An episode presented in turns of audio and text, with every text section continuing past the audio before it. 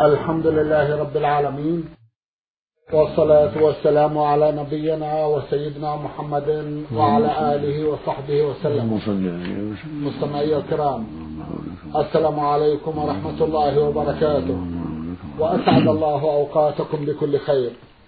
هذه حلقة جديدة مع رسائلكم في برنامج نور على الدرب. رسائلكم في هذه الحلقة نعرضها على سماحة الشيخ عبد العزيز ابن عبد الله بن باز المفتي العام للمملكة العربية السعودية ورئيس هيئة كبار العلماء. مع مطلع هذه الحلقة نرحب بسماحة الشيخ ونشكر له تفضله بإجابة الإخوة المستمعين فأهلا وسهلا بالشيخ عبد العزيز. حياكم الله وبارك فيكم. حياكم الله. أولى رسائل هذه الحلقة رسالة وصلت إلى البرنامج. من المستمعين يقول مقدمه ضاء ميم جيم أبو علي. له قضية يقول فيها إنني لا أعرف والدي ولا والدتي حيث توفي في سن مبكرة ولم يربني إلا خالتي أخت أمي. إلى أن أصبحنا في سن الاعتماد على الله ثم على النفس وحيث كنا ثلاثة إخوة توفي أخي الأكبر وعندما توفي كان ذلك في الماضي حيث الجهل والخرافات. قال الناس لخالتي إن موت أخي كان غير طبيعي وأنه قد خطفه الجن ودارت الشكوك على خالتي. وبعد ثلاثة أيام من العزاء ذهبنا ففتحنا القبر وتأكدنا وإذا بالمتوفى داخل القبر ثم أعدناه كما كان. هل في تصرفنا هذا شيء؟ وجهونا. وإذا كان علينا من كفارة جزاكم الله خيرا. بسم الله الرحمن الرحيم. الحمد لله. صلى الله وسلم على رسول الله. وعلى آله وأصحابه ومن اهتدى بهداه. أما بعد فالواجب على المؤمن. الحذر من وساوس الشيطان ومن طاعة طاعة الشيطان. فالمسلم متى دفن؟ لم ينبش عنه ينظر ماذا أصابه أو ماذا حل به بل يدعى له بالمغفرة والرحمة إذا كان مسلما. ولا حاجة إلى أن يفتش القبر لدعوى أن خطفته الجن أو لدعوى أن كذا أو دعوى أن كذا كل هذا لا ينبغي لأن قد يفتش القبر فترى أشياء تحزن من كشف القبر. قد يرى أنه يعذب فلا ينبغي أن يراجع القبر إلا لحاجة لا بد منها مثل لو نسي الدافنون حاجة مهمة مثل آلة الحفر أو ما أشبه هذا لا بأس يمشوا حتى يأخذوا حاجتهم. أما لأجل وساوس الشيطان ودعاوى الجهلة فلا. بل يدعى له بالمغفرة والرحمة ولا يعاد نفسه لأجل دعاء لأجل قول فلان أنه أخذته الجن أو أن بنشوفه معذب ولا منعم كل هذا لا يصلح لا يجوز. نعم. جزاكم الله خيرا وأحسن إليكم. هل عليهم من كفارة؟ ليس عليهم كفارة. عليهم الاستغفار والتوبة والحمد لله. الحمد لله. وليس عليهم كفارة. أحسن الله إليكم. جزاكم الله خيرا. بعد هذا رسالة يقول صاحبها أنا عامل بالحلوه محافظة حوطة بني تميم. والدي توفي وهو فقير ولم يحج حجة الإسلام. وأنا ذو عائلة ومتوسط الحال. هل أحج عنه من نفقة عيالي أم لا؟ أفيدوني بارك الله فيكم. إذا مات وهو فقير ليس عليه حج.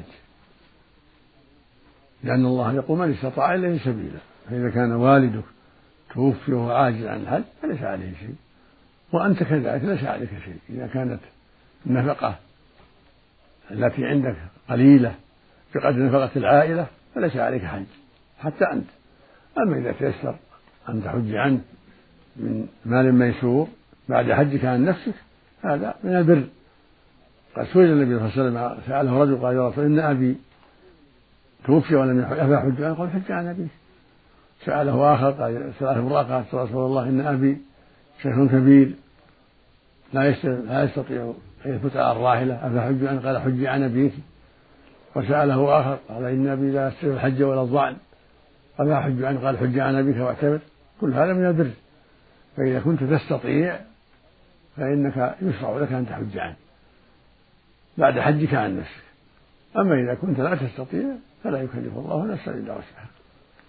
جزاكم الله خيرا وأحسن إليكم. مستمع رمز إلى اسمه بالحروف ألف راي شين من الرياض. يقول أخبرنا شيوخنا أن الرسول صلى الله عليه وسلم كان يقف عند رأس كل آية أثناء التلاوة وحيث أنه أدرى الناس بالقرآن الكريم فيجب على كل مسلم أن يتبع هديه في القراءة حتى يكون له أجران إن شاء الله أجر التلاوة وأجر اتباع السنة. لكني أرى العديد من الأئمة والشيوخ يصلون الآيات ولا يقفون عند كل آية. فما هو الصواب في ذلك؟ جزاكم الله خيرا. الأفضل هو الترتيل والوقوف عند رؤوس الآية. هذا هو الأفضل. وهذا هو المعروف من قراءته صلى الله عليه وسلم كما روته أم سلمة. كونه يرتل القرآن ويقف عند رؤوس الآية هذا أفضل وأنفع للقارئ والمستمع. هذا هو الأفضل. ولكن من حضر القراءة ولم يقف عند رؤوس الآية لا حرج عليه. لكن وقوفه عند رؤوس الآية أفضل وأكثر لفهم القارئ وفهم المستمع. نعم. جزاكم الله خيرا وأحسن إليكم. أيضا أخبرنا شيوخنا أن السنة أثناء تلاوة القرآن في الصلاة السرية والجهرية هي قراءة سور القرآن بترتيب المصحف. فلا يجوز تنكيس القرآن. وذلك مثلا يقرأ سورة الكافرون في الركعة الأولى وسورة الزلزلة في الركعة الثانية. لكن للأسف كثير من الإخوة الذين يتقدمون للإمامة في حالة غياب الإمام المؤهل لا يلتزمون بهذه النقطة. فما هو الصواب في ذلك؟ جزاكم الله خيرا. الأفضل للقائل في الصلاة وغيرها أن يلتزم بالمصحف وأن يرتب قراءته على ما في المصحف. هذا هو الأفضل وهذا هو المشروع حتى لا يقع الاختلاف كما رتبه الصحابة رضي الله عنهم وأرضاهم. لكن لو قرأ سورة قبل سورة لا حرج في ذلك. إنما الأفضل والأولى أن يرتب على ما في المصحف يقرأ البقرة ثم آل عمران ثم النساء إلى آخره. هذا هو الأفضل. لكن لو قرأ قل يا أيها الكافرون في الأولى ثم قرأ في الثانية والضحى أو التين أو ما فلا حرج في ذلك. وقد ثبت عنه صلى الله عليه وسلم أنه قرأ في بعض الليالي البقرة ثم النساء ثم آل عمران قدم النساء على آل عمران. وثبت عن عمر أنه قرأ في إحدى الركعتين النحل وقرأ في في الثانية سورة يوسف. فالحاصل أن هذا لا حرج فيه لكن الأفضل أن يتقيد بترتيب الصحابة. هذا هو الأفضل. حتى لا يقع اختلاف. يرتبه في القراءة كما رتب في المصحف. هذا هو الأفضل. جزاكم الله خيرا وأحسن إليكم. يقول تنتشر عادة في بلدي وهي عند افتراق شخصين للسفر وخلافه فإنهما يجعلان آخر حديثهما بأن ينطق أحدهما بشهادة لا إله إلا الله ويرد عليه الآخر بالنصف الباقي. محمد رسول الله. أعد. يقول تنتشر عادة في بلدي وهي عند افتراق شخصين للسفر وخلافه فإنهما يجعلان آخر حديثهما بأن ينطق أحدهما بشهادة لا إله إلا الله ويرد عليه الآخر بالنصف الباقي. محمد رسول الله. ظنا منهما أن الله سوف يجمع بهما مرة أخرى ويفعلون هذا على سبيل التفاؤل أو التبرك بالشهادتين. وأخبرني أحد الإخوة هنا أن هذا الأمر من البدع ويجب تركه حيث أنه لم يرد عن الرسول صلى الله عليه وسلم أو عن أحد من الصحابة والتابعين. وجهنا يحفظكم الله. ما هو رأيكم؟ جزاكم الله خيرا. نعم هذا من البدع لا يصلح. هذا العمل كونه عند الفراق هذا يقرأ شهادة لا إله إلا الله والثاني يقرأ شهادة محمد رسول الله هذا لا أصل له ولا يشرع ولا يشرع بل هو من البدع المحدثة. إن عند التفرق كل واحد يقول في أمان الله أو ما أشبه هذا عافاك الله أو في أمان الله أو في حفظ الله أو ما أشبه أو أستودع الله دينك أو ما أشبه هذا نعم. أما قراءة أما أن يقتسم الشهادتين هذا لا أصل جزاكم الله خيرا وأحسن إليكم. إحدى الأخوات المستمعات بعثت برسالة وضمنتها خمس قضايا. هذه السائلة رمزت إلى اسمها بالحروف ميم با ميم. أختنا تقول في إحدى قضاياها يقوم أطفالي باللعب أمامي أثناء الصلاة وشد الجلال من على رأسي بحيث يخرج شعري أحيانا وأحيانا أشده من تحتهم حتى أستطيع إكمال صلاتي وأقوم بكثير من الحركة إما إبعادهم أو إرجاع الجلال على شعري وجسمي أو الانتظار حتى ينزلوا من على ظهري وأحيانا يقومون بدفعي مما يجعلني أتحرك وأمشي خطوات للأمام أو الخلف. هذا رغم تحذيري لهم ولكن لصغر سنهم لا يستطيعون ولا يفهمون وأحيانا يشتد الغضب في أثناء الصلاة وأدفعهم بقوة حتى أستطيع إكمال صلاتي. ما حكم ذلك؟ وجهوني جزاكم الله خيرا. كل هذا حسن وهذا جهاد منك وأمر مشكور وطيب. وإذا تيسر أن تكوني في محل بعيد عنهم حتى تسلمي من أذاهم في غرفة أو حجرة بعيدة عنهم يكون هذا أسلم. وإلا فلا يضرك هذا. هذه الحركة في دفعهم لا حرج في ذلك. وكذلك الشعر إذا بدا ثم أعدت الجلال بسرعة لا يضر ذلك. وثبت عنه صلى الله عليه وسلم أنه في بعض صلواته وهو ساجد ارتحله الحسن والحسين فأطال السجود بعض الشيء من أجل ارتحاله إياه. وقال كرهت أن أزعجه عليه الصلاة والسلام. فالمقصود أن معالجة الصبية وقت الصلاة بدفعهم عن الأذى أو ما أشبه ذلك لا يضر إن شاء الله ولا حرج في ذلك. جزاكم الله خيرا وأحسن إليكم. تقول أختنا أحيانا أقوم بحمل طفلتي أثناء الصلاة لبكاء لبكائها الشديد ويكون عليها الحفاظ وقد أحدثت به فما حكم صلاتي وحملي لها أثناء الصلاة؟ والحال ما ذكرت. جزاكم الله خيرا. إذا كان فيها أذى لا تحملها إذا كان فيها الأذى تحتاط فيها الأذى لا تحمل. أما إذا كان نظيفة فلا بأس. فقد ثبت عنه صلى الله عليه وسلم أنه صلى وهو حامل أمامة بنت زينب بنت بنته. يصلي يصلي بها والناس ينظرون فإذا سجد وضعها وإذا قام حملها عليه الصلاة والسلام. قد حمل العلماء ذلك على أنها كانت نظيفة طاهرة. فالأحوط لك ألا تفعليها إلا إذا كنت تعرفين أنها طاهرة. هذا هو الأحوط. ولا تحمليها وهي فيها النجاسة. نعم. جزاكم الله خيرا. ما حكم الصلاة التي صلتها وحالها ما ذكرت؟ نرجو ألا إعادة عليها إن شاء الله. نرجو ألا ألا ألا إعادة عليها. لكن في المستقبل تحتاط. بارك الله فيكم. أحسن الله إليكم وجزاكم خير الجزاء. تقول أختنا أقوم أشهرا طويلة بالمواظبة على صلاة الوتر وأصلي بالليل. ولا أترك سماع القرآن وقراءته والاستماع إلى أشرطة الدين أي. أي.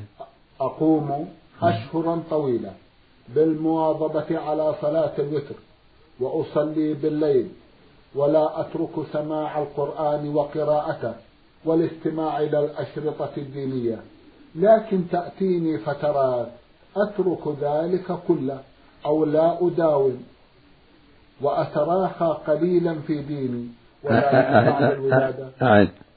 أقوم أشهرا طويلة بالمواظبة على صلاة الوتر وأصلي بالليل ولا أترك سماع القرآن وقراءته والاستماع إلى الأشرطة الدينية وتأتيني فترات أترك ذلك كله أو لا أداوم عليه وأتراخى قليلا في ديني وذلك بعد الولادة وانقطاعي عن الصلاة وقراءة القرآن فترة النفاس ثم أصحو من غفلتي وأعود للمواظبة.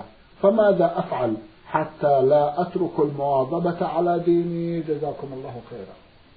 هذا لا حرج فيه لأنها نوافل. هذه لا حرج فيها. لكن نوصيك بالجد والمواظبة وسؤال الله العون والتوفيق في جميع الأحوال. حتى لا يكون لك فترة. جاهدي. وإلا فالإنسان محل النقص ولكل شرة فترة. لكن الإنسان يجاهد المؤمن يجاهد نفسه والمؤمن كذلك في لزوم الأعمال الصالحة والاجتهاد في أعمال الخير. والنبي عليه الصلاة والسلام يقول إن أحب الأعمال إلى الله أحب العمل إلى الله ما دام عليه صاحبه وإن قل.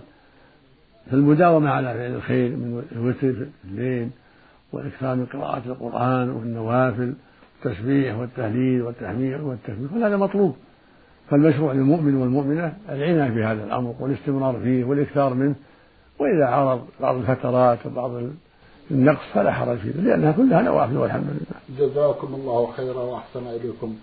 سماحة الشيخ مما حفظته منكم يحفظكم الله أن المسلمة لا تترك قراءة القرآن في فترة الحيض والنفاس هل تذكرون أختنا بهذا القول؟ هذه مسألة خلاف بين أهل العلم. نعم. بين أهل العلم هل تقرأ الحائض والنفاس أم لا؟ نعم. والأرجح أنها تقرأ. ما شاء الله. عن ظهر قلب. لأنها قد قد تنساه وتطول المدة. نعم. وقال بعض أهل العلم ليس لها أن تقرأ إلا إذا خاشت النسيان. إذا خافت نعم. فلها أن تقرأ وإلا فلا. والأرجح والأقرب أن لها أن تقرأ عن ظهر قلب. ولا أن تراجع المصحف من وراء من وراء القفازين نعم. من وراء الستر يعني نعم. عند الحاجة. هذا هو الأرجح. لعدم الدليل على المنع. بارك الله أما حديث أنه قال لا يقرأ لا تقرأ الحائض ولا الجنوب شيء من القرآن فهو حديث ضعيف. في حق الحائض. نعم. أما الجنوب فقد ثبت عنه صلى الله عليه وسلم أنه كان لا يقرأ إذا كان جنوب كان لا يمنعه من القرآن شيء إلا الجنابة عليه الصلاة والسلام. ولا من يحفظ عنه فيها شيء من الأحاديث أنه منع الحائض من القراءة أو النفساء وقياسهما على الجنوب لا يصح. نعم. لأن الجنوب مدة يسيرة يغتسل ويقرأ. نعم. أما الحائض مدة طويلة أسبوع أو أكثر والنفساء مدة طويلة أكثر وأكثر فهذا قد يسبب نسيان ما حفظت وأيضا قد يسبب قسوة القلب. فكونها تقرأ وتدبر القرآن عن ظهر قلب وتراجع المصحف عند الحاجة هذا خير لها في دينها ودنياها. بارك الله نعم. آه، يحفظكم الله كما ذكرت الفتور. إذا خافت على نفسها الفتور من الانقطاع عن تلاوة القرآن. فما هو توجيهكم يحفظكم تحرص تحرص على القراءة وتجاهد نفسها نعم. على القراءة والذكر. مهما أمكن. نعم. من باب المجاهدة الله يقول والذين جاهدوا فينا لنهدنهم سبلنا. مع المجاهدة يعينها الله.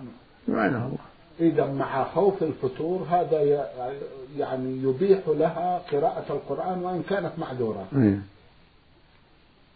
لكن مثل ما تقدم. نعم. يعني مثل ما تقدم. نعم. يعني التفصيل. الجنوب لا يقرأ. الجنوب لا يغتسل وهي تقرأ. لا لها قراءة. بارك الله فيكم. وإذا كانت تخشى النسيان آكد وآكد. بارك الله. فيكم. جزاكم الله خيرا وأحسن إليكم. تقول عن نفسها أستعمل الكحل السائل. والكحل السائل هو عبارة عن خط أسود نستطيع أن نبعده ويصبح على شكل شريط وبعضه يتراكم.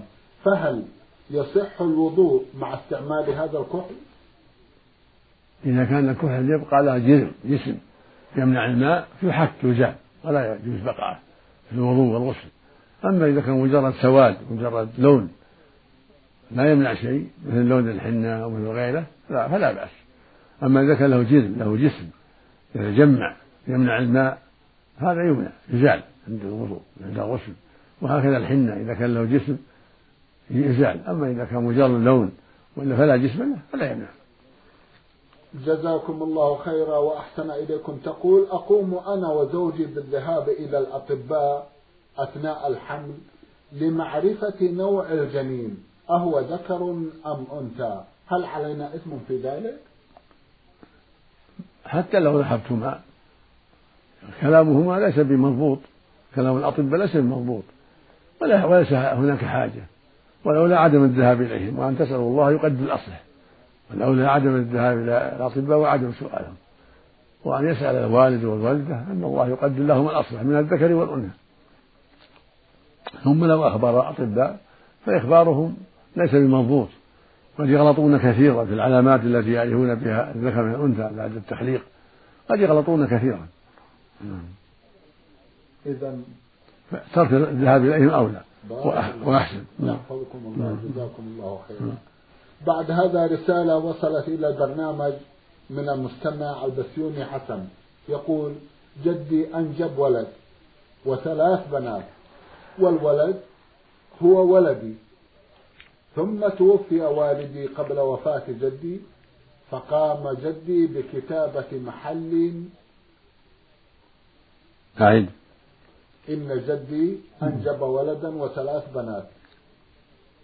والولد هو ولدي. هو والدي. يبدو أنه هكذا. هو نعم. نعم.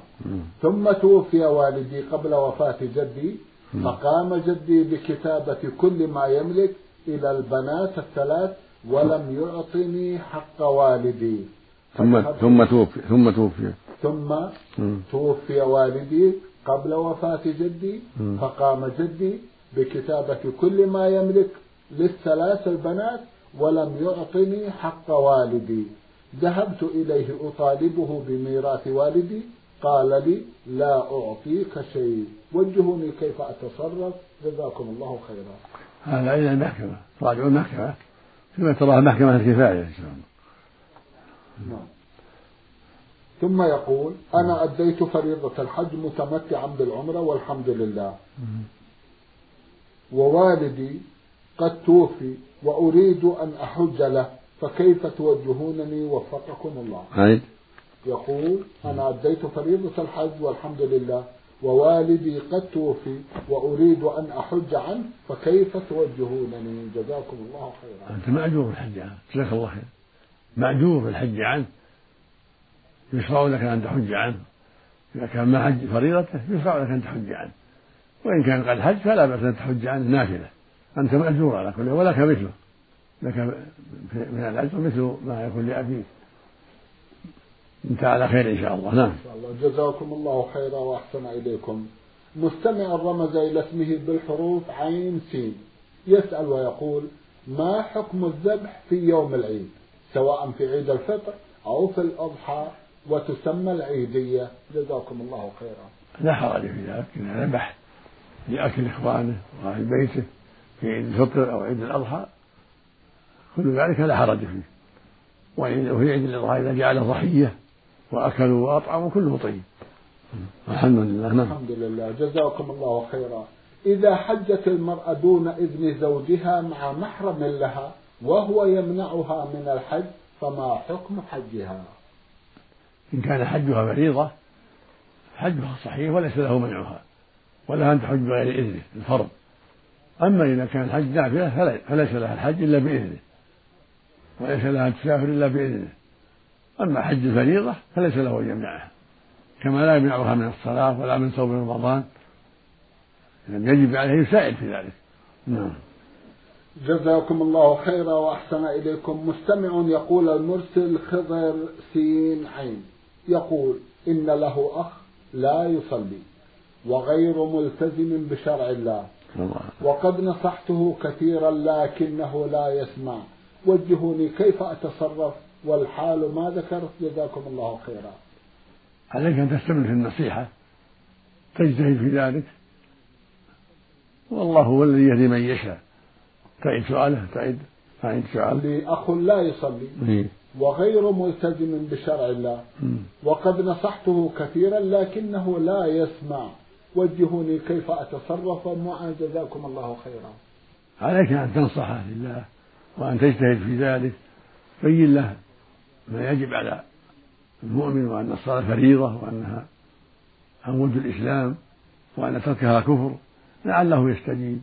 أنت وإخوانك وأعمامك فإن لم يستفد ولم يقبل ارفع أمره إلى الهيئة. أو إلى إمارة البلد إن كان ما فيه هيئة. حتى تقيم عليه الأمر. حتى يستتاب فإن تاب وإلا قتل. لا يجب بقعة.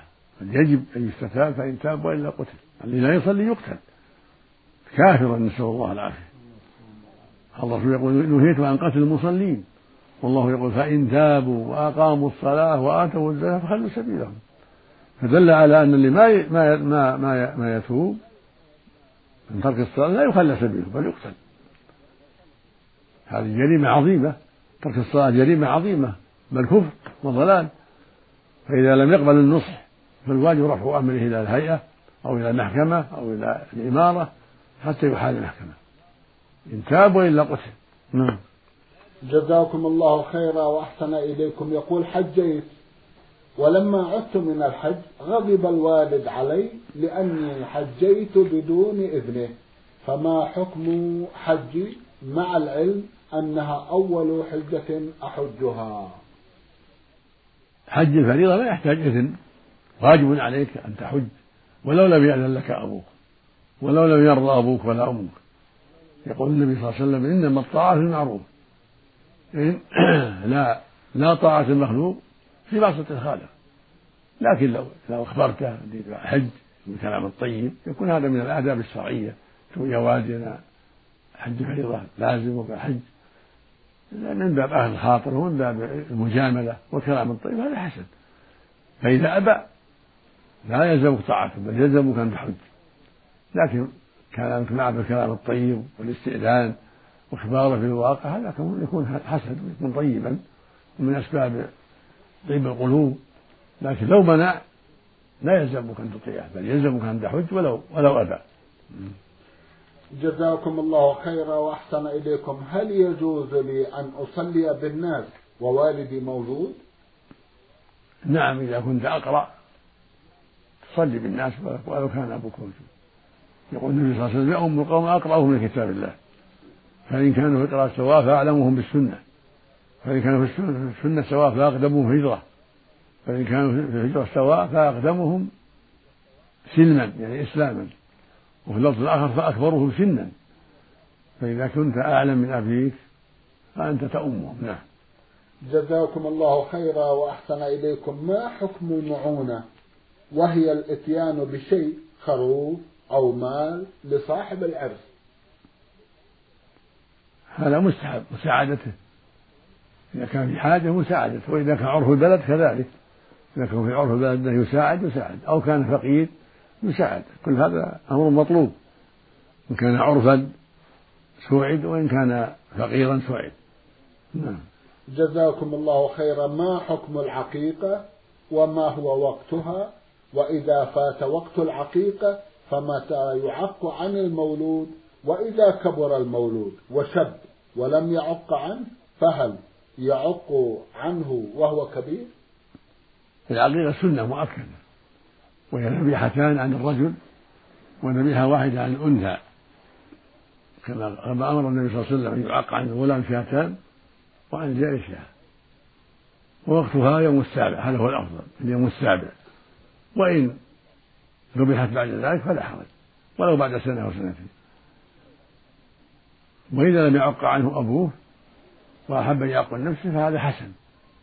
هي مشروعة في حق الأب لكن لو عق عن نفسه أو عقت عنه أمه أو أخوه فلا بأس. كله حسن إن شاء الله. وليس لها وقت محدود. ولو بعد سنة أو سنتين ولو كان كبيرا. لكن السنة أن يعق الأب عن ولده في يوم السابع. هذا هو السنة. جزاكم الله خيرا وأحسن إليكم سماحة الشيخ في ختام هذا اللقاء. أتوجه لكم بالشكر الجزيل بعد شكر الله سبحانه وتعالى على تفضلكم بإجابة الإخوة المستمعين وآمل أن يتجدد اللقاء وأنتم على خير. نرجو ذلك مستمعي الكرام كان لقاؤنا في هذه الحلقة مع سماحة الشيخ عبد العزيز ابن عبد الله بن باز المفتي العام للمملكة العربية السعودية. ورئيس هيئة كبار العلماء. شكرا لسماحة الشيخ. وأنتم يا مستمعي الكرام شكرا لحسن متابعتكم. ونحن نرحب برسائلكم على عنوان البرنامج. المملكة العربية السعودية الرياض الإذاعة برنامج نور على الدرب. مرة أخرى شكرا لكم مستمعي الكرام ولكم تحيات زميلي فهد محمد العثمان مهندس الإذاعة الخارجية. وسلام الله عليكم ورحمته وبركاته.